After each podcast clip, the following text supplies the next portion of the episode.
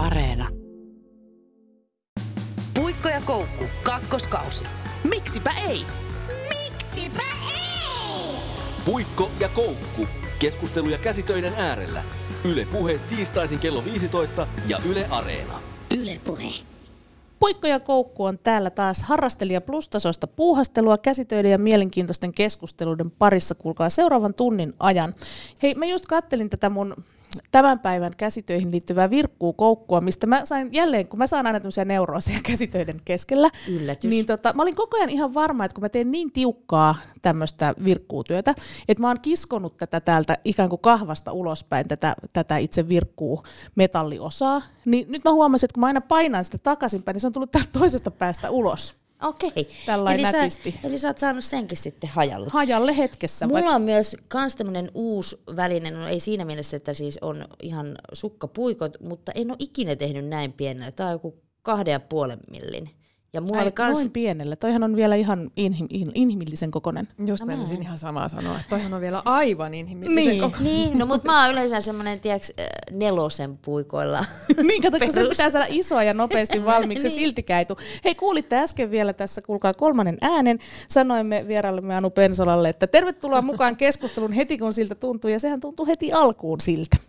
Meidän piti tässä alussa keskustella ilman sua, Anu, vähän siitä, joo, että, että mikä on Koukku sun kovin kompastuskivi käsitöiden teossa. Ja nyt sä saat Anu myöskin osallistua tähän, koska mä oon tehnyt viisi tämmöistä erilaista käsityöntekijätyyppiä. Mm-hmm. On esimerkiksi näitä suuria suunnittelijoita, jotka ei lopulta saa mitään aikaiseksi, mutta niillä on tosi paljon suuria suunnitelmia. On jääräpäisiä, en pura riviäkään tekijöitä, jotka tekee väkisin valmiiksi epäsopivia tai muuten vaan pieleen meneviä tekeleitä. Sitten on aloittaminen on aina parasta tyyppejä, jotka rakastaa sitä, kun aloitetaan uusi projekti, mutta ne jää tosi nopeasti kesken. Ja sitten löytyy niitä hyvinkin keskeneräisiä tekeleitä sieltä täältä lojumasta. Sitten on hamstraajia, jotka haalii vaikka ja mitä materiaaleja, lankoja ja kankaita, joista voisi joskus tehdä jotain, mutta käytännössä niistä ei koskaan tule mitään, koska mitään valmista ajatustakaan ei koskaan ollut. Ja sitten on nämä Viimeistely on viho viimeistä tyypit, joilla on liuta viittavaille valmiita käsitöitä tehtynä, esimerkiksi paitoja, joita ei ole kasattu, sukkia, joiden lankoja ei ole päätelty. Löysittekö itsenne näistä kuvailuista? Kaikista. Paitsi tuon en pura riviäkään tekijä. Aa, mä oon Et- taas se. Mä oon tehnyt ihan käsittämättömän hirveitä asioita, vaan sillä meiningillä, että en pura. Kyllä mä, kyllä, mä, kyllä mä puran, mutta sitten mä oon just tämmöinen suuri suunnittelija. Muistatte varmaan, että tuossa olen jossain varmaan kertonut tästä pirtakangaspuuharrastuksesta. Edelleen ovat kangaspuut siellä kokoamatta, mutta Hän viime jouluna sai ne joululahjaksi. lankoja on kerätty ja visioita on millaisia äh, tota, poppanoita ja huiveja sillä aion mm. tehdä, mutta se on nyt vielä siellä. Ja sitten toi aloittaminen on aina parasta, sekin on totta. Kyllä mä mm. niinku innostun aika monista asioista. Ja hamstraajas, se on myös mun, eh, se on ehkä se mun suurin kompastuskivi. Se, että mä haalin kaikenlaisia materiaaleja. Mulla on siis äh, sängyn alukset täynnä kaikenlaisia lankoja. Sitten mulla on myös semmoinen kaappi täynnä, tiedätkö, kaikkea niin kuin noista isovanhempien kun heistä aika jätti, niin mä otin kaikki, joo, kyllä tästä voi tehdä Joo. jotakin. Kyllä, joo, ei, ei, ei, ei heitetä pois. Mulla siis Kaiken tär- maailman, joo. kuule, kupa, jotakin ihme pelti äh, kuppeja ja kippoja Okei. ja kappoja. Siis aivan, ja sitten myös semmoisia vanhoja posliini, näitä pieniä kahvikuppeja. Että kyllä näistä varmaan jotakin vielä voi tehdä. Ei ole siis juomiskäytössä, vaan siinä käytössä, että jos niihin voisi vaikka kynttilän tehdä tai jonkun pienen maailman tai jonkun. Siis ihan älytöntä. Joo. Ihan kaapit täynnä. No miten sano sulla? Mikä on sun kompastuskives? No mä oon kanssa mä oon tämmönen hybridimalli. Mä oon siis äh, hamstraali myös. Mm? Ihan aivan niin kuin mahdoton. Mä oon ehkä nyt ihan viime vuosina pikkuhiljaa alkanut hillitä sitä jollain tavalla. Mä pystyn jopa luopumaan jostain materiaalista, mitä mä hu- huomaan, että mä en ehkä välttämättä tarvikaan, mutta mulla on myös suuria suunnitelmia, todella paljon. Öö, mä rakastan uusien projektien aloittamista. Mm. Mm.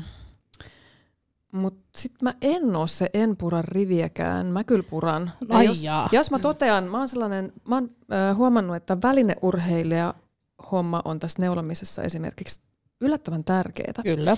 Kun välineet on kohdallaan, kun lanka ja puikot ja ajatus ja ohje kohtaa toisensa, niin kyllä se sitten sujuu. Mm. Ja sitten yleensä totean, että siinä on jossain osasessa on joku vika, jos ei vaan suju. Mm. Jos ei suju, mä hylkään. Mutta Okei. minulta löytyy kaapeista ja koreista ja laatikoista siis paljon keskeneräisiä töitä. Mm. Paljon. Ahdistaako ne sua, koska mua, mua ahdistaa tosi paljon ne keskeneräiset. Ja sitten mä aina yritän kaikki semmoisia, että no, eh, tehdään niin, että saan tehdä yhden uuden, jos lopetan tai niinku viimeistelen kaksi keskeneräistä työtä. Enkä kuitenkaan tee sitä ja taas on vaan paha mieli. Ei, mua aina ei ahdista siis ei pätkääkään. Mutta mä saatan palata, esimerkiksi tämä mun päällä oleva neule Mm. oli vuoden holdissa. Okei.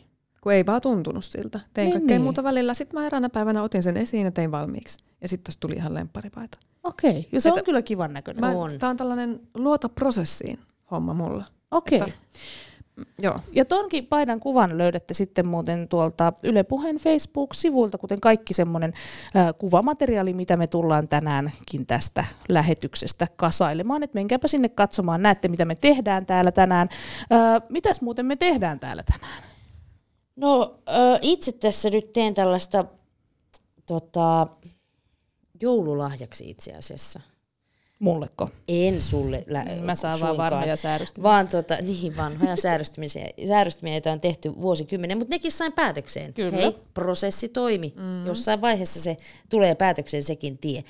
Mutta mä oon tekemässä nyt tämmöisiä niin kuin ananastumppuja, koska veljen tyttöni on jostain syystä nyt hirveästi innostunut ananaksista. Hänellä on ananastapettia ja kaiken maailman kuvioita repussa ananaksista ja vaikka mistä. Okei. Niin sitten löysin tällaisen ananastumppu-ohjeen, koska ohjeestahan aina teen, en osaa itse tällaista kuvioa, en olisi saanut minkäänlaista aikaiseksi. Niin sellaista lapasta nyt tässä yritän saada aikaiseksi, mutta siis katsotaan, miten tämä kirjoneuleen tekeminen onnistuu tässä Mm. puhumisen lomassa. Kati Koukku Keinosellahan on yleensä ollut tapana tehdä jotain tämän lähetyksen aikana ja purkaa se sen jälkeen, koska se on mennyt täysin pieleen. Ö, allekirjoittanut eli Jenny Puikko-Lehtinen tässä veivaa tämmöistä tota, Triceratopsin sitä semmoista luupanssaria, mikä on leveänä siinä niskan takana. Ja teen sitä siis virkaten ö, näistä Afrikan kukkasista. Olen tehnyt tälle jo tämän ropan valmiiksi. Ja tota, voin sanoa, että tämä on semmoinen niin kuin takuuvarma jännetuppitulehduksen aiheuttaja tämä projekti, mutta aivan superkivaa on ollut kyllä tehdä tätä. On ja siis on todella kaunis. Ja tämä ei niinku näytä kauhean tiukalta, mutta sen takia sitä on ollutkin pakko tehdä tosi Mutta se tiukalla. tuntuu. Kun mä Joo. hypistelen sitä, niin se tuntuu siis niinku, kuin se olisi keramiikka.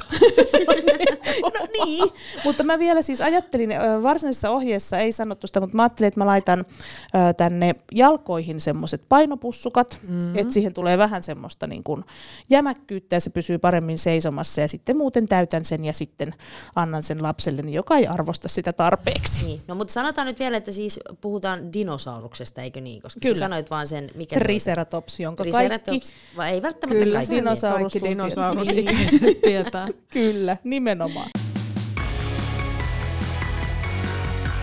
Puikko ja koukku. Virkkaa ja viihdykettä. Sittenhän meillä on täällä myöskin meidän ihana vieraamme Anu Pensola, jota me ei ehditty vielä hullulailla tässä esitellä. Tehdään se nyt.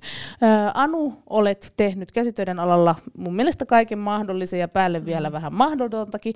Olet tienannut rahaa ja, ja voita leivän päälle näillä rahoilla. Sun CV on aika hengästyttävä. Sieltä löytyy niin telkkariohjelmia muun muassa Koto ja Ratulla, kuin suuri käsityölehden päätoimittajuus vuosilta 2008-2010. Ja nyt sä oot vielä päättänyt ruveta taidemaalariksikin. Mm. Niin, niin onhan tämä nyt vähän semmoista niin kuin mun mielestä epäsuomalaista äh, innokkuutta taiteen ja käsitöiden parissa. Joo, siis se on ihan totta. Mä oon tämmöinen re- renesanssityyppi. Oot, ihan Joo, tällainen niin kuin monen tekijä. Mutta se on aiheuttanut myös sille haasteita vuosien varrella, että on vaikea selittää itseään yhdellä jotenkin termillä, että Mm. olen sitä tai tätä. Sen takia mä, no nykyään mä käytän kuvataiteilija-nimikettä, koska se on mun, niin kuin, mulla on siihen ikään kuin ammattitutkinto, eli se on mun työ. Joo. Mä, mä en ole enää vain valletoimittaja tai Niin. vallekäsikirjoittaja tai vallesuunnittelija tai näin. Mm. Mutta että joo, mä oon tehnyt paljon, koska mä oon siis, mulla on aika korkea energiataso ja sitten mä oon siis ihan holtittoman utelias ja kiinnostunut kaikesta. Mm. Ja mä tykkään opetella uusia asioita. Hei, mutta Eikö sua yhtään ahista uusien asioiden opettelu, koska mä en taas haluaisi millään opetella Ei, mitään uutta. se on ihanaa. Okei. Okay. Kyllä uusien asioiden opettelu on ihanaa, eihän siinä ole mitään. Mutta sitä pitää kysyä, että kun saa siis voita leivän päälle näillä käsityöhommilla, niin alkaako se jossain vaiheessa se intohimo tavallaan sitä käsityötä kohtaan häviämään? Että siitä tuleekin niinku työtä, ja sitten ei jaksakaan ehkä sille niin sanotusti rentoutua niiden käsitöiden parissa. Siis aika ajoin kyllä. Mulla on ollut sellaisia kausia ja sitten ollut sellaisia vaiheita, jotka on liittynyt ehkä omaan sen loppuun palaamiseen, että tuntuu, että mulla ei ole mitään annettavaa. Mm. Mä oon niinku tehnyt jo kaiken, mitä mä pystyn ja mulla ei ole mitään annettavaa kenellekään. Mutta sitten pitääkin ottaa lepoa ja sit sen Mm. jälkeen. Mutta mä oon tehnyt myös, mm, mä oon tehnyt myös sellaisen päätöksen, että mähän en neulo työkseni. Mä neulon vain itselleni. Mä en tee tilaustöitä. Mm. Ö, Ravelrista löytyy yksi mun tekemä neuleohje ja mä päätin, että enempää sinne ei tuukaan, koska se, että joku asia pitää pitää sellaisena niin kuin omana ja pyhänä. Ja koska neulominen on mulle sellaista, se on myös meditaatiota ja sellaista aivotreeniä ja rentoutumista, se on mulle siis äärimmäisen tärkeää. Mä neulon joka päivä. Jos on pari päivää, että ei ole yhtään neulonut, niin se alkaa tuntua jo oudolta. Mm. Okei. Mä ymmärrän tämän ihan Joo. tosi hyvin, koska ää, yhtenä iltana mä varmaan tästä selitinkin jossain kohtaa, että tota, niin, niin, tuli semmoinen ihan järkyttävä polte siihen, että et, tiiäks, tuli semmoinen levottomuus, että nyt, niin kuin, mm. nyt, nyt joku on pielessä, jotain pitää tehdä. Ja sitten mulla tuli se ajatus kirkkana päähän, mun täytyy kutoa sukat ja mikään vanha keskeneräinen ei kelvannut, vaan mun täytyy, nyt mun täytyy saada aloittaa uusi. Sitten mä äkkiä googlasin kännykällä ensimmäisen tollasen sukkaohjeen, mikä mulla tuli vastaan, mikä mua miellytti. Ja sitten musta tuntui, kun, tiedätkö, niin kun mun aivot olisivat saaneet jotain mannaa ja hmm. hunajaa äh, ravinnokseen, kun mä aloin niitä sukkia siinä vääntämään. Ja mä tajusin, että ei vitsi, tää on kyllä niin kuin mahtavaa, että joku tämmöinen käsintekeminen voi aiheuttaa näin suuria mielihyvän tunteita. Ja mä Kyllä, täysin samaistun. terapeuttista. Se on todella terapeuttista ja todella rentouttavaa. Sitten mä, mä koen, että se on, neulominen on mulle myös sellainen ajatustyökalu. Mm. Jos mun pitää saada pureskeltua jotain asiaa tai käsiteltyä tai mietittyä tai vaan keskityttyä, niin mä alan neuloa. Joo. Ja sitten mä neulon ja neulon ja neulon ja neulon. Ja sitten neuloessa aivoissa tapahtuu jotain sellaista järjestymistä, että asiat alkaa loksahdella jotenkin oikeisiin koloihin ja usein sitten ne ratkaisut syntyy siinä puikkoja heilutellessa. No kuka sulle Anu on ollut kaikista tärkein innoittaja käsitöiden pariin? Miten päädyit neulojaksi? No tämä onkin aika mystinen juttu. Nimittäin siis minähän olen lapsena ollut veistotunneilla. En ole oppinut lapsena neulomaan ollenkaan. Okei. Okay. Mä oon ensimmäistä vuosikertaa, joka on saanut ala-asteella valita pakollisen puolen vuoden kokeilun jälkeen, että haluaako tekniseen vai tekstiilikäsityöhön. Mm. Mä oon valinnut teknisen. Mä oon oppinut höyläämään, sahaamaan, naulaamaan, maalaamaan, rakentamaan, mutta en koskaan neulamaan. Okei. Osasin, sul- osasin virkata ketjusilmukoita, mutta ei muuta. No, onko sulla Anu siis kaipuu sitten tällaiseen, onko sulla pikku verstas? Teetkö puutöitä? Mm, mä teen myös puuveistoksia, mutta sittenhän mä remontoin siis vanhoja taloja. Niin. niin. Ja, se, ja siitäkin nautin se sellainen fyysinen tekeminen ja äh, tapetoiminen ja maalaaminen on mun suosikkihommat. Okei. No mutta onko yhtään näitä niin veistotunneilla tehtiin noita pannualusia ja mitäs kaikkea siellä tehtiin? Onko käytössä vielä? No, mulla ei ole omia, mutta mulla on mun lasten tekemät Niin. niin. käytössä. Joo, koska he on saanut sitten, tai heillä, itse asiassa heillä on ollut sitten jo molempia, että ei ole ollut enää sitä valintaa, vaan niillä on ollut aina puoli vuotta ja puoli vuotta. No mikä sitten, mitä tapahtui? Miksi höylä penkin ääreltä päädyitkin puikkoja Niin. heiluttaa? Tämä onkin siis, niin, no, mä sain kaksi lasta. Kuka ne sulle antoi? lähti. Minä ne omasta, Itse teit. omasta itsestäni. no siis, kun mun noin isommat lapset syntyi Mm. 2000-luvun alussa, niin silloin mus heräsi se, ja se johtui semmoisesta tyytymättömyydestä, että mä ärsytti niin paljon, että kaupasta sai hirveän rajallisen valikoiman lastenvaatteita vielä silloin. Ja, ja sitten, että äitiyspakkauksen makupussi oli mun mielestä ihan jäätävän ruma, ja kaikissa vaunuissa oli se sama. Mm. Niin mun ensimmäinen niin tämmöinen ompelutyö oli äitiyspakkauksen makupussin päällystäminen uude, uusiksi. Okei. Et mun äitihän on ollut sellainen niin kuin kotoil, kotoilun niin kuin edelläkävijä, että hän on ollut kova kotoilija. Eli mä, mä oon ompelukoneen alla kasvanut lapsi. Joo. Mä oon istunut ompelukonepöydän alla leikkimässä omia juttuja, niin kuin äiti on ommellut. Meitä on kolme kolme sisarusta ja äiti ompeli meille jossain vaiheessa suunnilleen kaikki vaatteet ja Mm. neuloja. Sillä oli neulekone ja se hillosi ja säilöi ja kokkas. Mä oon niin elänyt semmoisen lapsuuden, missä tämä on ollut kaikki täysin normaalia. Joo. Ja sitten mä oon ehkä vähän niin kuin kenties kapinoinutkin, että mikään käsityö ei kiinnostanut mua yhtään. Mua kiinnosti taide ja sitten nämä niin kuin tekniset työt, tämmöinen rakentelu ja muu. Mä olin ehkä vähän sellainen poikatyttö myös. Mm. Ja sitten vasta kun omat lapset syntyi, niin mä sain äidiltä hänen vanhan ompelukoneensa. Ja sitten aloin sillä suristella ja miettiä ja pohtia ja kokeilla, että no mitenköhän tämä toimisi. Sitten kun mä olin tarpeeksi kauan ommellut, niin mä hankin työhuoneen kodin ulkopuolelta. Sitten mä olin, kun lapset oli mennyt, ne oli ihan pieniä ja ne oli mennyt illan nukkumaan. Ja sitten mä olin, ihan, että no mitä mä nyt teen? Mm. Kun ompeluskset ei olekaan enää täällä. Mä olin tottunut, että mä aloin aina kun lapset meni nukkumaan, mä rupesin ompelemaan. Koneet ja kankaat oli yhtäkkiä mun työhuoneella. Ja sitten mä päätin, että hei, oppisinkohan mä virkkaamaan. Että se olisikin mahtavaa.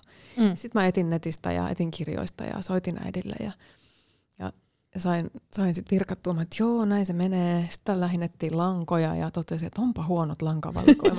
Pitäisikö tehdä omat? niin, no siis just tällainen mä oon. Niin, kyllä. Niinku, et, joo.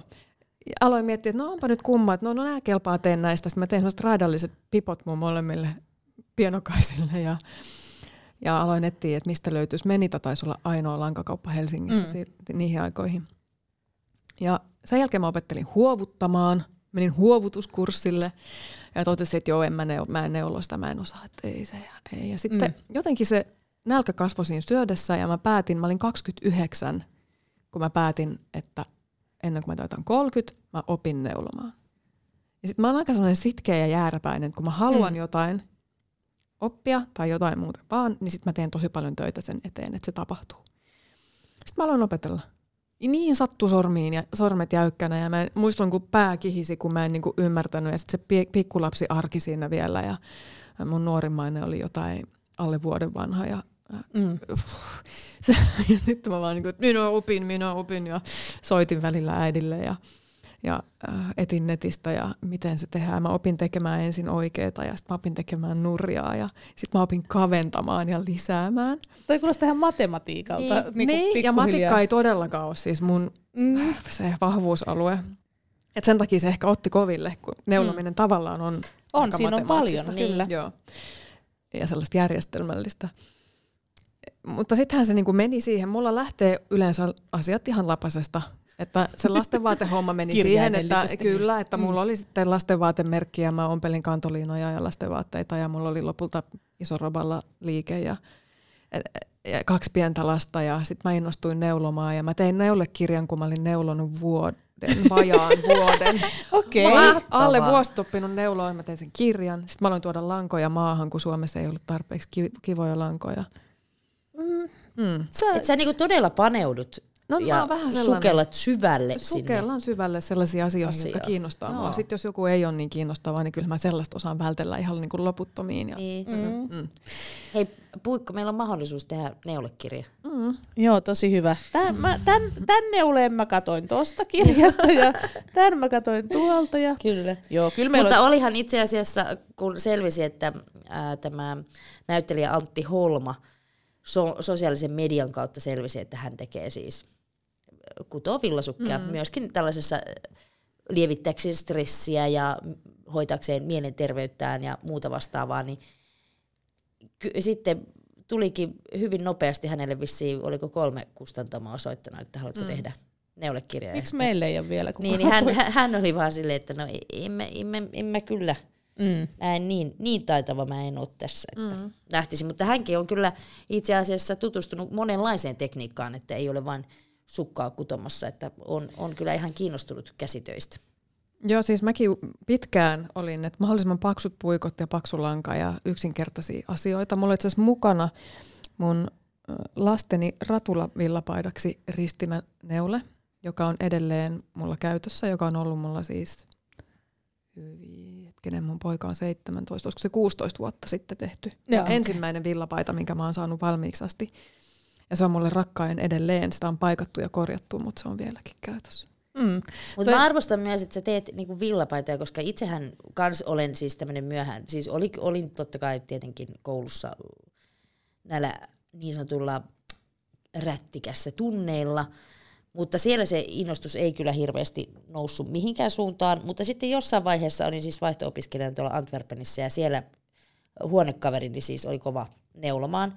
Ja sitten mä olin silleen, kun me oltiin katolisessa tyttökoulussa, niin siellä tota yksi kuukausi. Kaikkialla hänkin on ollut. Mm. Niin, niin sitten mä vaan katsoin, että hitsi viekö, että näyttääpä kiva, että hän kutoi niinku lapasia tai neulolapasia. Ja mä että anna mäkin kokeilen muutaman silmukan, että osaisinko mä. Ja siitä se kanssa se innostus lähti, mutta ei ole mennyt tuommoisiin isompiin. Että kyllä mä oon kanssa, että se ainut villapaita, mikä on tehty, niin on kyllä siellä koulun penkillä ja sekin jäi itse asiassa osiin. Että mm. ysin sain silti Mutta tähän mulla on, toikkari. mulla on ihan semmoinen killerivinkki nyt tähän. No? Et mähän en siis neulo mitään enää kappaleista, vaan mä teen kaikki, niin kuin, kaikki villapaidat, villatakit mä teen yhtenä kappaleena. Pyöränä ylhäältä alaspäin. Okei. Ei tarvi yhtäkään saumaa ommella missään kohtaa. Se tulee valmiiksi, kun se oot sen neulonut, niin sit se on valmis lankojen päättelyyn. No se on hyvä. Ehkä, ehkä mä kokeilen vielä jonkun yhden villapaina. Ei sitä tiedä. Kannattaa. Mm. Niin.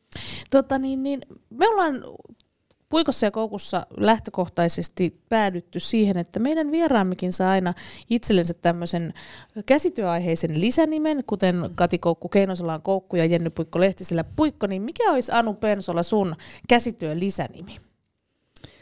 Anu Villapensola. Villapens. Ah, joo, joo, joo, joo, Joo. aika kova. Koska mä oon, mä oon erittäin kova villan ystävä monessakin mielessä, alkaen niistä lampaista, mutta mä käytän, mä neulon 90 prosenttisesti vain luonnonkuiduista. Miksi tällainen valinta? No, hmm, mä en pidä muovista. ja sitten villa ja niin luonnonkuidut tuntuu, että mu- mulle tämä neulominen on semmoinen tosi kokonaisvaltainen prosessi, missä asioiden pitää natsata. Mm. Sen langan pitää tuntua ihanalta. Mä en esimerkiksi pystyisi, on niin karheaa tämä lanka, mistä sä teet, että mä en niin pystyisi ehkä siitä Vihaat tekemään. työtä. En vihaa, se on siis aivan hurmaava, mutta en ehkä välttämättä pystyisi itse. En mä tarviin sen, että miltä se tuntuu. Mä tuun heti hipelöimään Mm. sun. Niin. Ja nä- Joo, näyttääkin siis Mm. pehmeiltä. Ja sitten niin, että miltä se näyttää. Mm. Ja sitten puikot, mä neulon siis pääasiassa puisilla puikoilla. Noit harmaita niin kuin Harmaita. Mulla, joo, mäkin tykkään itse asiassa puikoista, tai siis noista puisista puikoista, mutta nyt kun piti äkkiä saada nämä kahden ja puolen Mm. millin Niin, puikot, noi on, niin, noi on perus. ei ollut tota Mut mä, kaupassa. mä oon neulomisen suhteen välineurheilija, mutta se on helpottanut mua, että kun mä nautin myös kaikista sen neulomisen osa-alueista. Ja koukku. Kudo ja kuuntele. Eli Anu Villa Pensola. Mm. Tota, niin, niin, meillähän on itse asiassa tullut aika paljon tässä, kun olemme ohjelmaa tehneet, niin kaikenlaisia yhteydenottoja ja kysymyksiä myöskin liittyen tähän, tähän tota, käsitöiden tekemiseen. Meiltä on kysytty, että miten aloittaa käsityöharrastus, mistä inspiroitua ja miten pitää yllä intoa, vaikka kädenjälki ei heti näyttäisikään siltä kuin Pinterestin kuvissa.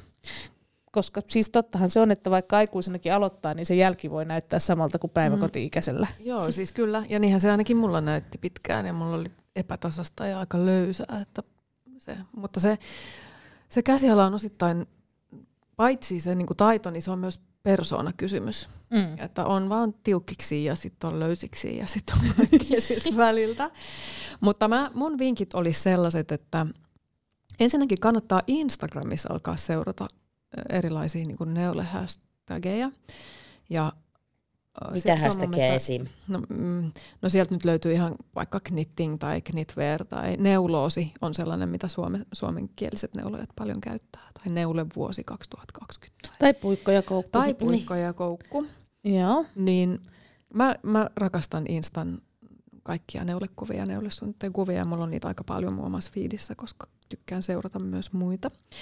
Ja sitten siis se, että valitsee jotain tarpeeksi yksinkertaista, mikä varmasti valmistuu Mm. mm. niin kuin aluksi. Että tekee just vaikka säärystimet tai mm, kaulaliinaa tai kauluria tai pipon. Jotain sellaista, mitä voi käyttää sitten ylpeänä ja joka siis on sen verran yksinkertainen, että se varmasti valmistuu.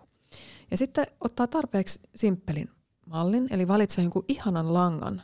Se on se juttu, että ihana lanka ja lähtee sen perusteella tekemään. Ja sitten tarpeeksi ehkä ne paksut puikot, että ei nyt aloita siitä kaksipuolikkailla hifistelystä, vaan just jotkut vitosen puikot. Ai tää on hifistely, apua. Mä arvasin jännittää heti. No ei nyt, no, no, on, se, no on se vähän. Vähän sitäkin. sellaista. ne vähän sitten. Onhan noin ananaslapaset, ne on jo upeat. Et, ja toi on sellaista pikkutarkkaa työtä, mihin myös mä en välttämättä pystyisi ollenkaan. Joo, on kyllä hieno. Et mä vedän ananas. kirjoneuleet tälleen fiilispohjalta, nappaan lankakorista aina seuraavan langan. Ja, et en, en Niin, lähtisi mutta siinä niinku tulee nimenomaan näissä sunkin villapaidoista, jotka sitten näkyy tuolla Yle Puheen Facebook-sivulla, mutta just persoona näkyy tuommoisessa, Mm. värikkyys, että, että onhan meillä aika paljon myöskin tehdään niin kuin villasukkia, sehän eikö se ole se meidän suomalaisten Ja villasukat on nyt aika in. Villasukkakirjoja ja lehtiä. Siis on tullut ihan hullut. aivan mm. järjetön määrä. Musta tuntuu, että siis on sielläkin todella hienoja ja tämmöisiä värikkäitä, mutta se, mi- mitä me sitten suurimmaksi osaksi tehdään, niin on niitä harmaita tai mustia Joo, mä villasukkia. vedän villasukatkin tällaisella terapiavärimenetelmällä, Niin. omasta päästä vain. Kyllä, ja sitten siinä tulee myöskin se, että tulee käytettyä ne öö, langat loppu. Mm. Ei jää semmoisia jämälankoja, koska siitä, sekinhän on monelle semmoinen murheen kryyni. Ja, mutta että niistä jää voi tehdä sisustuselementin. Minun kodissani ne jämälangat on isoissa lasipurkeissa. Aha, lipaston päällä. Joo, Siellä on ihana. pikkupalloja täynnä. Ja sitten ne lasipurkit on tosi käteviä myös, koska niitä voi tälleen vaan pyöritellä ja katsoa, että missä olisi se väri, mitä mä nyt seuraavaksi ehkä tarvitsen. Sä oot liian luova, Anu. Niin. Mä en kestä tätä, koska siis me, me Kati Koukku Keinosen kanssa ollaan, ollaan vähän tämmöisiä, tiedätkö, työmuurahaisia. Et joku sanoo, tai me itse kyllä ehkä valitaan jopa se, mitä me päätetään tehdä, mutta, mutta semmoinen tietty luovuus ainakin multa puuttuu. Mitä sä oot itse mieltä, että onko vähempiarvosta olla vaan tämmöinen hyvä toteuttaja vai pitääkö sitä omaa luovuutta olla? Siis se ei missään nimessä ole vähempiarvoista. Ja itse olen suorastaan kärsinyt tällaisesta vähemmyyden tunteesta jossain vaiheessa, kun jengit neulo upei, upeista ohjeista kaikki käsittämättömän kryptisiä pitsiä ja muita huiveja ja moniulotteisia. Ja mä ajattelin, että apua, mä en pysty tohon. Että vitsi, mä arvostan noita tyyppejä, jotka osaa ja jaksaa tehdä noita valtavia pitsihuiveja ja neulomuksia jostain ohjeesta, lukeesta ohjetta. Että ei, se, ei ne mitenkään sulje toisiaan pois, eikä kumpikaan ole vähempi arvoista. Neulominen on neulomista ja jokainen meistä kokee sen eri tavalla. Mä oon keksinyt siis tällaisen itseäni helpottavan neulemallin. Eli koska mulle jää usein hihat tekemättä, vähintäänkin se toinen. Joo. Mä en jaksa, kun se on tylsää. Mm. Itse tykkään kovasti myös yksivärisistä neuleista, mutta mä en vaan jaksa. Niin siis mä neulon nykyään tällaisia värikäshihaisia neuleita. Joo. Tämähän on niinku samalla tekniikalla, että hillityn pitää vartaloosuus, voi vaan silleen aivan ajattelematta vaikka katsoa leffaa ja neuloa. Mm. Ja sitten voi saada sitä hihan valmistumisen iloa ja väriterapiaa, kun neuloo vaan vaikka mitä raitoja niihin hihoihin ja kuvioita. Tässä on, ja tähän villatakkiin on nyt tulossa, on taas tullut Joo, joo. tällaiset kuviohihat. Mutta itsekin tykkään siitä, että on jonkinlaisia niinku vaiheita. Sen takia varmaan tykkään tehdä tällaisia niinku lapasia tai villasukkia, jossa on esimerkiksi ranneosa tai varsiosa. Sitten tullaan pe- lapasessa peukaloa asti. Sitten on se mikä kämmen osa. Ja sitten tulee jo kavennukset ja sitten tehdään peukalo. Samoin niin kuin villasukassa tulee kantapää ja näin poispäin. Ja sinne sitten voi tietysti laittaa niitä erilaisia raitoja langan mukana. Selkeitä vaiheita, jossa mennään niinku ihanasti koko ajan eteenpäin ja aika nopeasti. Kyllä. Tykkäätkö sä itse aina sun oman, kun sä teet kuitenkin tommosia luovia ratkaisuja ja nappaat sieltä vaan korista mm. seuraavan langan ja sit se on susta ihana, niin onko se susta oikeasti aina ihana? Ja tykkäätkö sä sun oman käden jäljestä? Siis mä oon usein tyytymätön. Esimerkiksi inhosin tätä hihaa, tämän keskeneräisen neuleen hihaa ihan valtavasti sen takia, kun tämä kohta oli mun mielestä tosi ruma tässä hihassa, missä sininen mm. ja tämmöinen ruosteenvärinen yhdistyy. Ajattelin, ajattelin pit- no, että no niin, tää on ihan pilalla. Pitäisikö purkaa? Ihan, niin nyt tuli huono. Mm. Sitten mä vaan päätin, että äh, kun nyt mä vaan neulan loppuun. Ja sitten kun mä tein tämän toisen hihan, mä siis tykkäsin tästä hihasta enemmän kuin tästä hihasta. Mm. Mutta sitten kuitenkin se kokonaisuus toimii. Mun mielestä Niin. se, musta toi on, toi on hyvä yhdistelmä tuolla, mutta tämä on vaan mulle esimerkiksi semmoinen niin kuin iso henkilökohtainen ongelma, että kun tuossa nyt sanoin, että en ole luova, niin olenhan mä luova, mutta mä en vaan tykkää siitä, mitä mä saan aikaiseksi, mm. kun mä olen luova. Joo, siis mä oon usein tyytymätön. Toteen, että äh, huono idea. Sit, Mm. mm. Mutta nykyään mä ihan suverenisti myös puran sellaiset tai jätän kesken. Hei, mutta sitten mua kiinnostaa tämmöisenä äh, ihmemiehen ystävänä, niin kuinka hyvin sä, Anu, käytät tuommoista luovuutta sit niinku muussa elämän tai arjen selviytymisessä? täysin. Niin. Siis aamusta iltaan joka päivä. Se on, Sulla on ru- luovia ratkaisuja. Joo.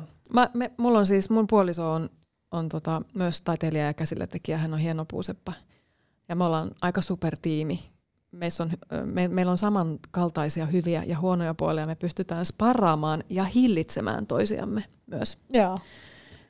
Niin kuin muun muassa tässä hamsterihommassa. Okei. Okay. Mä just meinasin kysyä, että missä Ja- tarvitaan hillintää? Ja, no hillintää tarvitaan hamsterihommissa, kun molemmat rakastaa kaikenlaista erilaista tavaraa. Joo. Ja sitten, e, ja sitten välillä semmoisissa niinku yltiöpäisissä suunnitelmissa. Et sitten toinen on yleensä se järjen ääni, joka pyytää miettimään kuitenkin, että mietin nyt vielä tämä ja tämä asia ja tehdäänkö pari laskelmaa. Okei, okay. mutta eikö se ole ärsyttävää siinä kohtaa, kun on itsellä aivan niinku sokka irti ja paras idea ja toinen sanoo, että voidaanko vielä vähän miettiä. Joo, mutta me, me mm. siis etenkin, etenkin puolisoni on hyvin kannustava Joo. kylläkin, mutta että, että sit hän mielellään tekee laskelmia ja mä usein koitan hillitä siinä, että ootko nyt ihan varma, että nyt tarvii tämä kaikki ja tämä ja tämä hankkia. Mm. Mutta myös, että pystymme sitten kannustamaan toisiamme ja, ja ymmärrämme sitä, että meidän talon keittiö on täynnä lankoja ja äm, puu, purua ja säleitä, kun mieheni tekee, veistelee iltapuhteina tai leikkuulautaa puukolla. Ja, Ihanaa. ja sitten hunajalinkoa ja värjäyskattiloita ja niin kuin, Mm. you name it. Meidän keittiöstä löytyy mitä vaan. Et meidän niin kuin koko koti on sellaista. Molemmilla on omat työtilat, mutta et koko koti on täynnä sitä kaikkea. Luovuutta tarvitaan siis myös siivoamisessa usein meillä. Siihenkin voit antaa vinkit. Miten luovasti siivotaan? Itse tarvitsen usein sellaisen siivousraivon, että ärsyttää tosi paljon, että mä kompastelen johonkin legoihin ja kirjapinoihin ja äh, lanka tarttuu nilkan ympäri ja näin. Meillähän siis ei ole koskaan sellaista. Me emme konmarita, emme ole konmarittajia eikä meillä ole kliinistä ikinä. Edes Mm. silloin, kun meillä on siistiä. Meidän koti on sellainen. Sitten aina voi työntää jotain komeroon tai viedä tallin yli sille. Vähän Joo, se on aina parasta. Mulki on sellainen Ryönälä-niminen paikka. Joo, sinne vaan. Joo. Mutta sitten ajatus siitä, että joskus pitäisi muuttaa pois siitä talosta, Se, niin se on, on aika... jäätävän hirveä Joo. ajatus. Kyllä.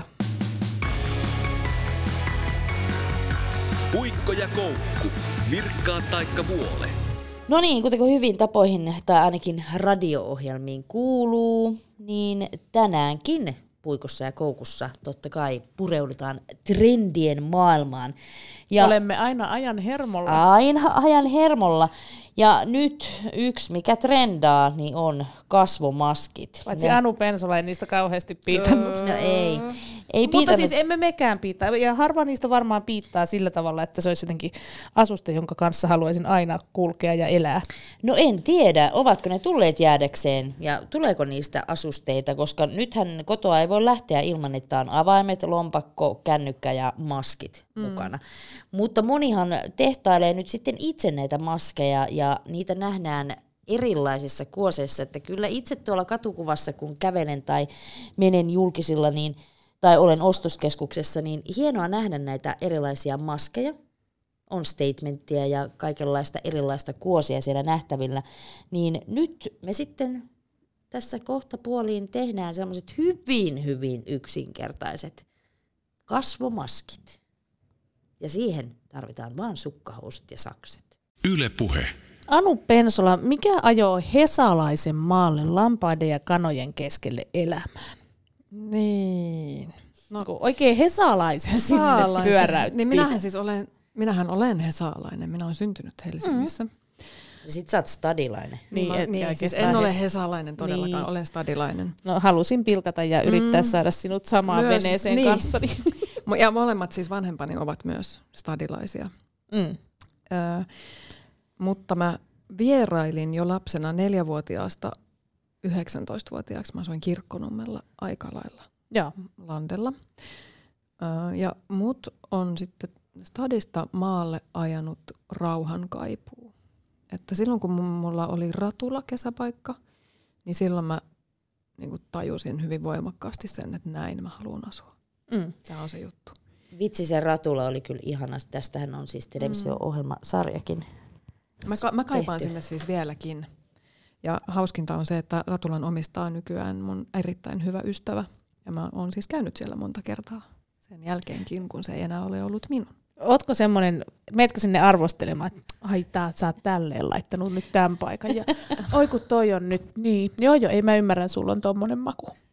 Ei siis ei ollenkaan päinvastoin siis ystäväni on visualisti ja meillä on itse asiassa hyvinkin samantyyppinen sisustussuunnitelma tai, tai maku, että se on vähän mm. niin kuin kotiin menis. Joo, mä kaipasin hiljaisuutta Mm. ja tilaa ympärilläni. No tästähän on itse asiassa uutisoitukin paljon tänä vuonna, että, että lähes miljoona suomalaista haaveilee maalle muuttamisesta. Ymmärrätkö yleisessä mittakaavassa, että miksi näin on? Ja tämä oli siis jo ennen korona-aikaa, että tämä ei ole pelkästään. Nythän se on vaan vielä kasvanut lisää sitten, kun on ollut tätä eristäytymistä ja eristettynä olemista. Siis mä ymmärrän täysin sen. Mä väitän, että tämä meidän niin kuin tämänhetkinen yhteiskunta ja se tempo, millä kaikkea tehdään ja mikä niin kuin median tulva ja infotulva ja se niin kuin jatkuva keskeytysten määrä ja sellainen vieraantuminen luonnosta on, on käynnissä, niin kyllä mä täysin ymmärrän, että ihmiset haluaa, mutta tai haaveilee siitä maalle muuttamisesta.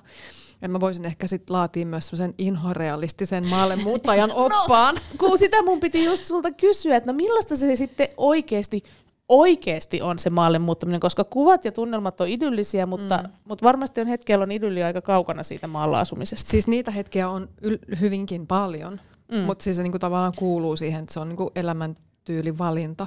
Mutta mulle lähes joka vuosi marraskuun puolivälin aikoihin iskee sellainen jäätävä ahdistus ja masennus siitä, että ei, tämä tää muta ja pimeä ja märkä, että ei lopu ikinä. Mm. Sitten aika paljon joutuu ajamaan autolla. Meidän perhe ei pärjäisi ilman kahta autoa. Meiltä on 10 kilometriä lähimpään taajamaan. Mm. Ja mitään julkisia ei liiku siis mistään, mistään läheltäkään. Et autolla ajamista si- sitä on Kyllä. paljon. Niin. Ja, sitten, ja siitä on hyvin riippuvainen, että sen auton pitää myös toimia. Ja sitten, no, mitä mä nyt sanoisin? Mä en, mä en näe mitään huonoa siinä, että siellä on hiljasta ja Pimeetä. joku pimeä. Ei se pimeyskin ole ihanaa. Maalla on mun mielestä siellä on turvallisempaa kuin kaupungissa, pimeässä kaupungissa. Mm. Et meillä on sellainen pehmeä, lämmin, ihana pimeys ja sitten kirkkaana yönä näkyy tähdet, kun siellä ei ole mitään häiriövaloa missään. Niin semmoista Niin. valosaastetta, Niin. kuten puhutaan. Sitä ei ole. Edes katuvalot ei näy meille mistään. Me ollaan Mm. kyllä ihan pöpelikössä.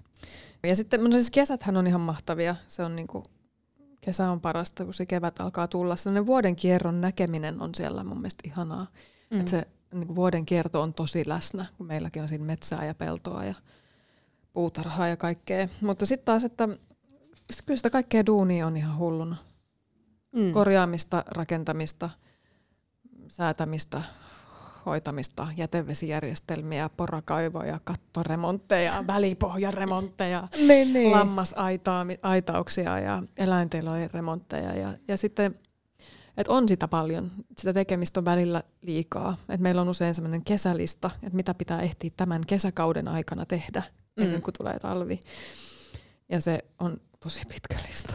Niin. Mut Niin, se, niin. Mutta tämä on virkistävää kuulla, koska nyt jos tosiaankin, oliko se mitä, miljoona ihmistäkö sinne nyt halajaa Mm, suunnilleen. suunnilleen, niin tervettä kuulla se, että ei kannata lähteä ihan sellaisen romanttisten Takki auki soitellen niin, to, niin, nimenomaan, että oikeasti ymmärtää se, että se ei ole sitä sellaista ihanaa, että sitten siellä istuskellaan ja om- omasta puutarhasta otetaan kaiken ma- maailman tota, vihannekset ja kasvikset sun muut ruokapöytään, vaan se vaatii sitten niinku töitä, että oikeasti sieltä pottua nousee Mutta on pellosta. se siis parhaimmillaan just tota. Niin, no on totta kai. kynttilävalossa illalla neulotaan sohvan nurkassa.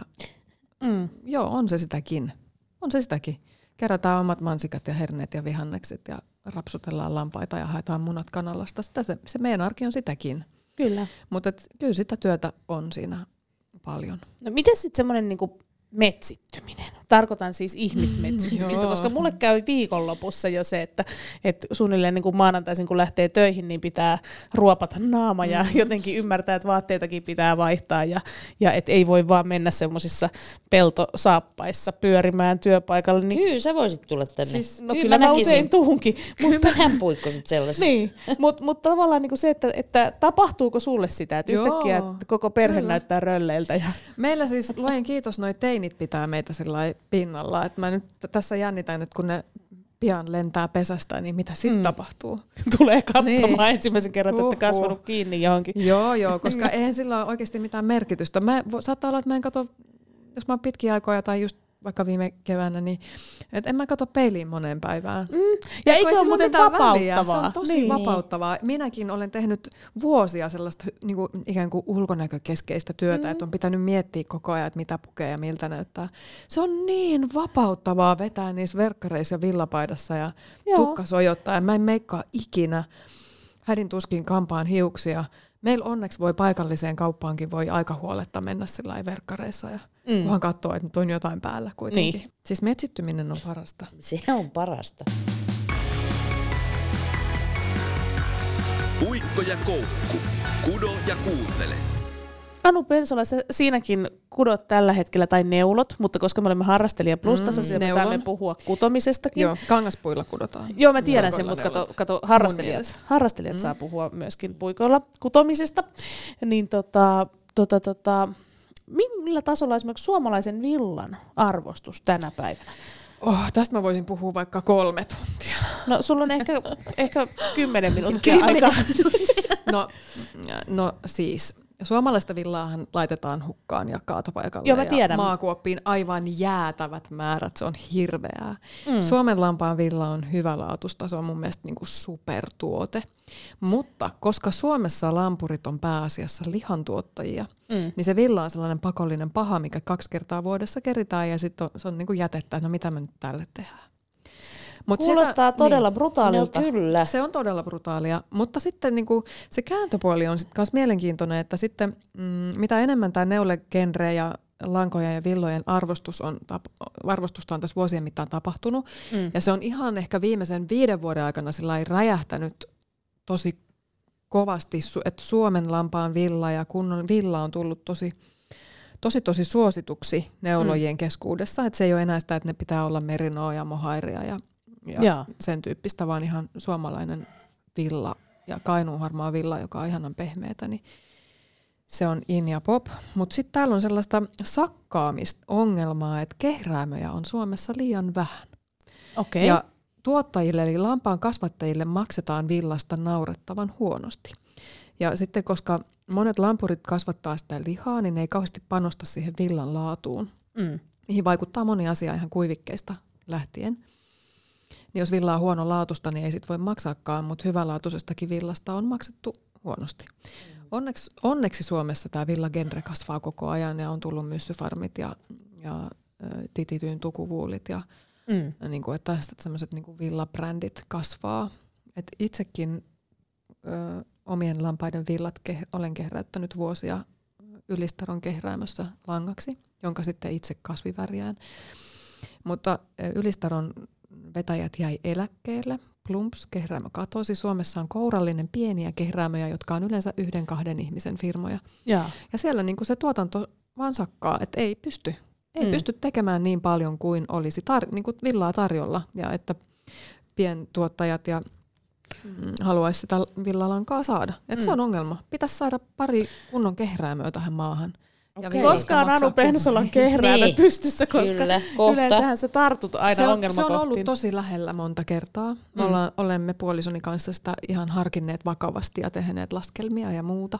Mm. Mutta sitten me todettiin, että meistä ei kummastakaan oikeasti ole kehräämöyrittäjäksi. Että ei se ole meidän unelmatyötä pyörittää kehräämöä. Mm. Me ollaan molemmat kuitenkin taiteilijoita. Niin. Ja sitten se vaatii aikamoisia investointeja. Joo. No miten sitten, mä tässä just mietin, koska siis esimerkiksi itsekin tunnen sitten tämmöisen henkilön, jolla on muutamia lampaita, lähinnä sitä varten, että koirat pääsee paimennushommia mm. tekemään. Ja hän just esimerkiksi huuteli vähän aikaa sitten Facebookissa, että täällä olisi nyt, että lampaat on keritty, mm. täällä olisi nyt villaa näin ja niin kuin näin paljon, mm. että kuka haluaa, haluaako joku, tarvitseeko mm. joku. No sitten siellä muutama oli se, että no mä voisin ottaa pikkupussukan siihen ja tähän. Ja mä olin silleen, että no isäni tarvii varpaiden väliin, koska hänellä oli ruusu. Niin tota, niitähän mm, käytetään kyllä. vanhoilla ihmisillä. Niin tota, mutta mäkin olin ihan silleen, että mä haluaisin ton villan tuolta, mutta mut mitä mä teen sillä haisevalla villalla, jos on roskia, ja et niinku, alanko mä sitten karstaamaan sitä sitten kotona ja kaivan vanhan rukin esiin, vai, vai niinku, mm. et voiko sillä, jos esimerkiksi on pääsy raakavillaan käsiksi, niin tekeekö sillä mitään tämmöinen perus Pirkko? No kyllä sä joudut opettelemaan uusia taitoja. Et se ei ole mikään, että just tämä prosessi, kun omat lampaan, lampaat keritään ja sitten sen jälkeen, no siitä ensin kerintävaiheessa eritellään jo se niin kuin vatsanalus ja pyllyvillat, joita ei voi käyttää mihinkään, niin pois. Ja sitten värien mukaan ö, e- laitetaan ne kunnon villat ja sitten ne pitää vielä purkaa sieltä pusseista ja puhdistaa ja nyppii niistä kaikki timoteit ja mahdolliset roskat Mm. pois. Et se, on aika, se on käsipeliä ja se on niinku hidasta hommaa. Sitten ne villat, jos sä haluat käyttää niitä sellaisenaan, niin se raakavillahan tosiaan on tosi voimakkaa hajusta ja jos on talvivilla, niin se on aika likasta. Että nyt syksyllä kerityt on puhtaampia, kun lampaat on ollut laitumella ja sateessa ja muuta. Mutta sitten se villa pitää pestä. Sitten se pestään. Voiko se panna ihan pesukoneeseen Ei, pyörimään? siitä tulee huopamöykky. No vittu. Sellaisessa väljässä vedessä ammeessa tai jossain se huljutellaan sellainen ja sitten mm. se Mm. kuivatellaan ritilän päällä. Et Se on, niinku, se on, siinä on valtava määrä käsityövaiheita. Jaa. Kuivattelet sen villan, sen jälkeen se karstataan, sen jälkeen sä voit huovuttaa sitä, ihan märkä huovuttaa tai neula huovuttaa. Mm. Ja, tai sitten, Entäs jos sitten mä haluan tehdä siitä sit lankaa? No sitten sä Mm. kehräät joko värttinällä tai rukilla. Se on ihanan näköistä ja tosi sellaista rentouttavan näköistä. Mä lähetän kehräämölle villat ja ne tulee sieltä lankana takaisin. Ja ne on silloin tietenkin luonnonvärisiä. Muuta tulee vaaleanharmaata ja tummanharmaata lankaa yleensä. Niin mä sitten Mm. taas, tämä värjääminen on enemmän mun juttu. Kuuluuko siihen vielä, kun, kun ilkeä äitipuoleni jossain kohtaa innostui myös tämmöisestä kasvivärjäyksestä, ja sen jälkeen me kaikki jouduttiin pissaamaan ämpäreihin, niin kuuluuko tämä teillä vielä niinku siihen? Ei. Pro- Puretan langat alun alla, joka on sitten tämmöinen kaksoissuola. Okei. Okay. Mm, aluna pureteaineena, joka avaa siis sen langan kuidun niin, että se väri sinne menee. Mm. Ja sitten mä värjään, tässä on myös nämä, mitä mulla on mukana, niin nämä on lupiinilla värjätty, lupiinin kukilla sinistä ja Okei, lupiinin Siis varsilla tällaista värisiä, vihreä, kellan hempeitä. vihreä. Joo. Ja sitten täällä on tätä mun villatakkilankaa, niin tässä on sipulinkuorilla ja Mistä toi vaaleanpunainen on tämä on syntynyt? punasipulilla ja vaaleanpunaiset värit tulee mm, kokenillin ja krappijuuren sekoituksesta. Kokenillihan on itse asiassa jauhettua kuoriaisen kuorta. Okei. Kokenillilla on värjätty aikanaan kaikki mm, öljymaalin punaiset ja sitten huulipuniin käytetään. Ehkä en tiedä käyttääkö peräti vieläkin Mm. punaisen sävyn saamiseksi. Okei. Ja sitten se tarttuu, värit tarttuu eri lankatyyppeihin erilaisesti, että nämä on uinut samassa liemessä. Niin, niin, ja Mut toinen, villasta- on, niin. joo, toinen on ihan selkeästi paljon vaaleampi ja toinen joo. on vahvasti vaaleanpunainen. Saako siitä niinku sam- saman värin? Tai siis niinku, että jos olet tehnyt yhden erän ja sitten se, ei vitsi, mä haluankin vielä jatkaa, niin ei, tuleeko niistä Ei, ikinä? ja se siinä just onkin parasta. Aina tulee vähän erilaista. Aina joka kattilallinen niin on eri värinen. Ja mulla on vielä, mä oon opet- opetellut tällaisen tai kehittänyt tällaisen menetelmän, millä mä saan värjättyä tämmöisiä monivärisiä lankoja. Okei. Että kun niistähän monet pyrkii siihen, että se on tasaisen väristä se lanka, niin mä pyrin siihen, että se lanka on tällaista epätasaisen väristä, että siitä tulee sellainen eläväisempi pinta neuloessa. Värjääminen ja se villalla leikkiminen, niin se on kyllä mun ihan sellainen intohimo. Lähes kaikki kasvithan antaa jotain väriä, Mm. yleensä vähintäänkin haalean keltaista. Joo. Et se lehtivihreä on kyllä voimakas väriaine, että kyllä, kyllä melkein mikä tahansa kasvi antaa väriä. Mikä on susta ihanin? Mikä antaa parhaan, kauneimman värin? Mun Mikä lempiväri on tämä, mikä tässä mun villatakissakin, eli punasipulin kuoret. Mutta miksi siitä tulee vihreä? Niin. Niin.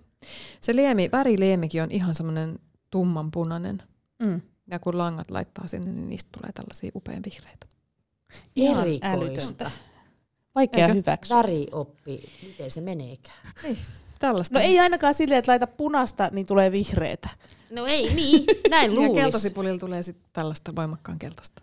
Joo. Niin, no se, on, punaista. se on niinku loogista. Niin, punainen väri on aika haastava Niin, eiks, kasviväreissä. joo, ja sehän on kautta aikaan ollut kuitenkin myös sillä tavalla superarvokas Just sen takia. tekstiileissä, kun sitä on hankala Samoin kuin sininen, sininen on, että Mm. koska morsinko, morsingolla on Suomessa värjätty sinistä ja sitten Mikä on indikolla- morsinko? Se on kas, kukka, kasvi. Okei. Joo. Tässä Mutta mutta se- oppii Mutta kasvitiedettä. sekin, niin, sekin on kyyppivärjäystä, eli siitä pitää tehdä ensin sellainen, se on semmoinen vähän monimutkaisempi prosessi. Ei mene keittovärjäämällä ihan suoraan. Meidän pitää hei mennä tota, Anun tilalle vähän värjäysoppi. Voi ihan kotikeittiössä värjätä, se ei vaadi mitään rautapatoja ja pihalla tekemistä. Voi tehdä kotona. Yle Puhe.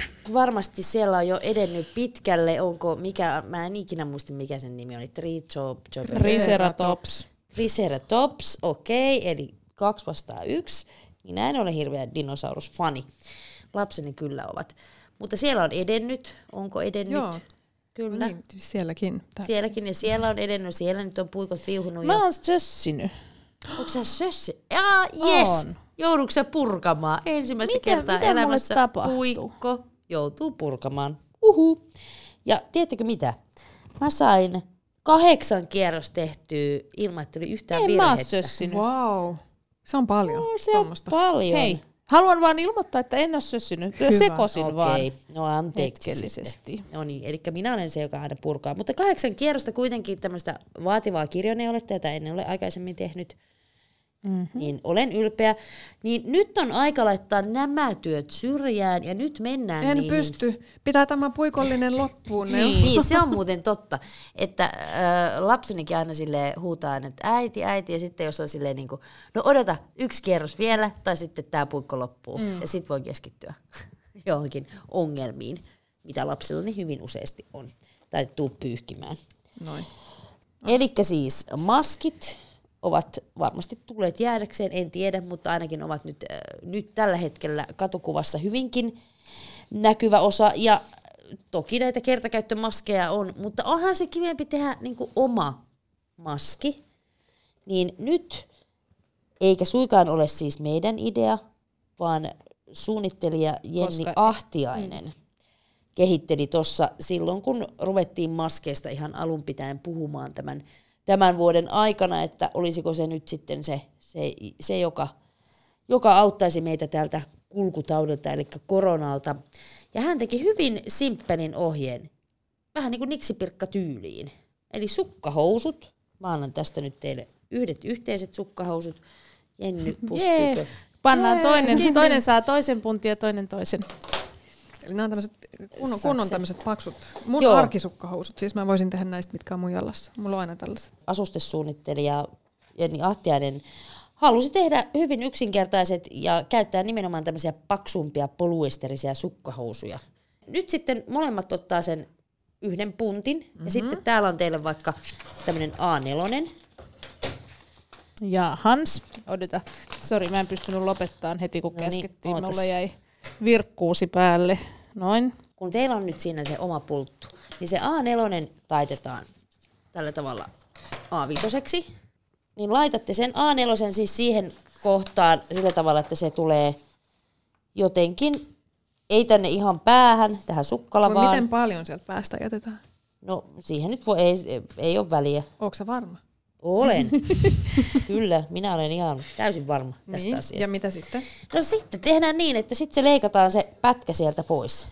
Nyt on ihana puntti irrallaan. Tämänkö Noniin. sitten vaan viritetään naulaan? Ei Ja suinkaan hyvänen aika piritellä mitään vielä namaa. Ja sitten tästä reunasta, molemmista reunoista, niin leikataan puoliväliin semmoinen soiro, mutta ei irti, vaan ihan vaan hihna. Niin, hihna, kyllä. mutta vaan puoleen väliin asti. Puoleen välin vasti vaan. Mä sain nämä huonot Musta, Eikö tuntuu, että tästä nyt ehkä tulee se maski, mitä mäkin voin käyttää. Eihän No nää tästä leikkaa tuu. mitään nämä sakset, mitkä sä annoit mulle. Ai kun niin on totta, mä annoinkin Ota ne nää, huonot. Mä lainaan sun Eli molemmille Anun puolille, saksia. molemmille puolille sellaiset tota, Mm. noin. Ei, tää on nerokas.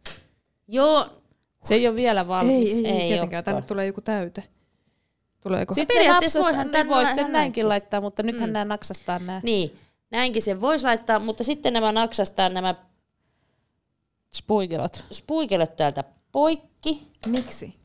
Kato sitten, Niin. sä ta- laitat sen, annetaan mm. Kati Koukku keino sen Ja kertoa, sä voit koska tää on kertoa. hänen show. Kertoa nyt. Kerro vaan. Sen jälkeen, kun sä oot avannut ne, niin sä taitat sen, äh, taas niinku pyöräytät sen sellaiseen asentoon, että nämä, nämä spuigelot on tällä vähän niin kuin ylhäällä ja alhaalla, mm-hmm. jonka jälkeen sulla on täällä tämä kätevä tasku, mm-hmm. mihin sä saat just laitettua, mitä sitten haluatkaan laittaa.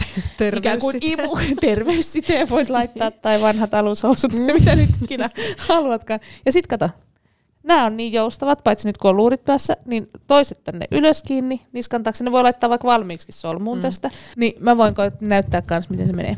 No niin. Eli tuolta pään yli Jenny just laittaa ja sitten vaan solmii tuolta toisesta, niin sitten se pysyy tuolle napakasti kiinni. Mutta se on vähän niin kuin, Joo. niin, Tämän pitäisi olla lihavamman naisen sukkahousut, eli omalle. niin se on vähän niin kuin tämmöinen Niin, kapoinen. vähän tämmöisen. Niin. naftit. Saaks mä tämän mun oman? Saat. Mä, mä alan heti käyttää tätä. No niin, eli nyt olen saanut maskin naamolleni ja tosissaan kyllä tässä täytyy niinku sanoa se, että kannattaa olla siis suht vähän isomman Niin. koon sukkahousut. Jotain vähän kapea. Mm, kyllä. Niin. Voi olla, että tota, vähän reitevämpää Mallia. Okei, mallia. Ja nyt siis, Mutta näin, tavallaan ja- sit, jos, kun tämä istuu niin hyvin, niin tätä voi nostaa vähän tonne ylemmäs. Kyllä tämä silti tässä niinku pysyy suun edessä. Mm. Et sit se Mutta pysyy se on aika tolleen Joo, mutta tämä ei haittaa niin pahasti kuin tä, tästä. Joo. Mutta mitä tänne sisälle laittaisi? Esimerkiksi tämmöinen mikrokuitukangas, joku Mm. mikrokuituliinan palanen, niin sehän on supertehokas siis suodattamaan. Et sitten taas nämä ohjeet, missä on neuvottu tekemään vanhoista lakanoista ja muista, niin, Niin sit Niiden suojaus- ei ole mihinkään. niin. Mm. Et sitten tämä sukkahousu ja siellä semmoinen niin kuin oikeasti imukykyinen toi semmoinen, Välikerros. tai siis hyvin suodattava välikerros, Joo. niin mä näkisin, että tämä on aika kätevä. Kyllä. Kunhan Ja erittäin helppo tehdä, jos nyt esimerkiksi tarvii maskin ja haluaa tehdä sen itse vaikka jostain Ja kivoista tällaisesta yhdestä sukkahoususta. sukkahousustahan tulee jo aika monta. Tulee. Niin, Niin. kyllä. Joo, että kyllä ne niinku edulliseksi tulee kestomaskeina. Tämä on paras maskivinkki mun mielestä nyt kyllä tähän mennessä. Niin. Ehdottomasti ollaan kiinnostuneita puiko, puikko- ja koukku-ohjelmassa siitä, että ootteko itse tehtailleet maskeja, ja jos olette, niin lähettäkää ihmeessä vaikka sosiaalisen median kautta. Niin, Meille postatkaa kuvia. sinne, laittakaa hashtag Niin. niin. ja koukku, niin me tullaan katsomaan ja Niin. sitten me sanotaan, että oliko ne meistä hienoja. No kaikki on No meistä hienoja, me ollaan niin hienoja. hirveän höveleitä. Että. Joo. Mutta kyllä, kyllä mä niinku arvostan tällä hetkellä kuitenkin niitäkin ihmisiä, joilla, joilla on noita itse tehtyjä maskeja, että onhan niitä kivempi katsella siellä Kyllä. Ne on tos, mä oon nähnyt tosi hienoja. Joo. Mm. Meistä on ollut aivan mahtavaa, Anu Pensula, että sä olit meidän vieraana. Mä olin, tää oli vähän ehkä jopa tämmönen, sanotaanko näin, tämmönen niinku, äh, fanitusmoment, että mä sain neuvoa sulle jotain, Niin. mitä me tehdään, koska mä oon katsonut televisiosta, kun sä kerrot, mitä kaikkea vinkkejä askarteluun ja muuhun käsitöihin on tehty. Niin tää oli vähän niin Tämä oli vähän ihanaa. Tää oli aika kiva. Eikö Niin oli. Tämä on kuule hyvä show tää. Tämä on erittäin hyvä Suomen paras tämmönen Kiitos käsityö- vaan radioshow. Puikko ja koukku. Kaikki mitä et radiossa näe löytyy Yle Puheen Facebook-sivulta. Tää on siinä. Yle Puhe.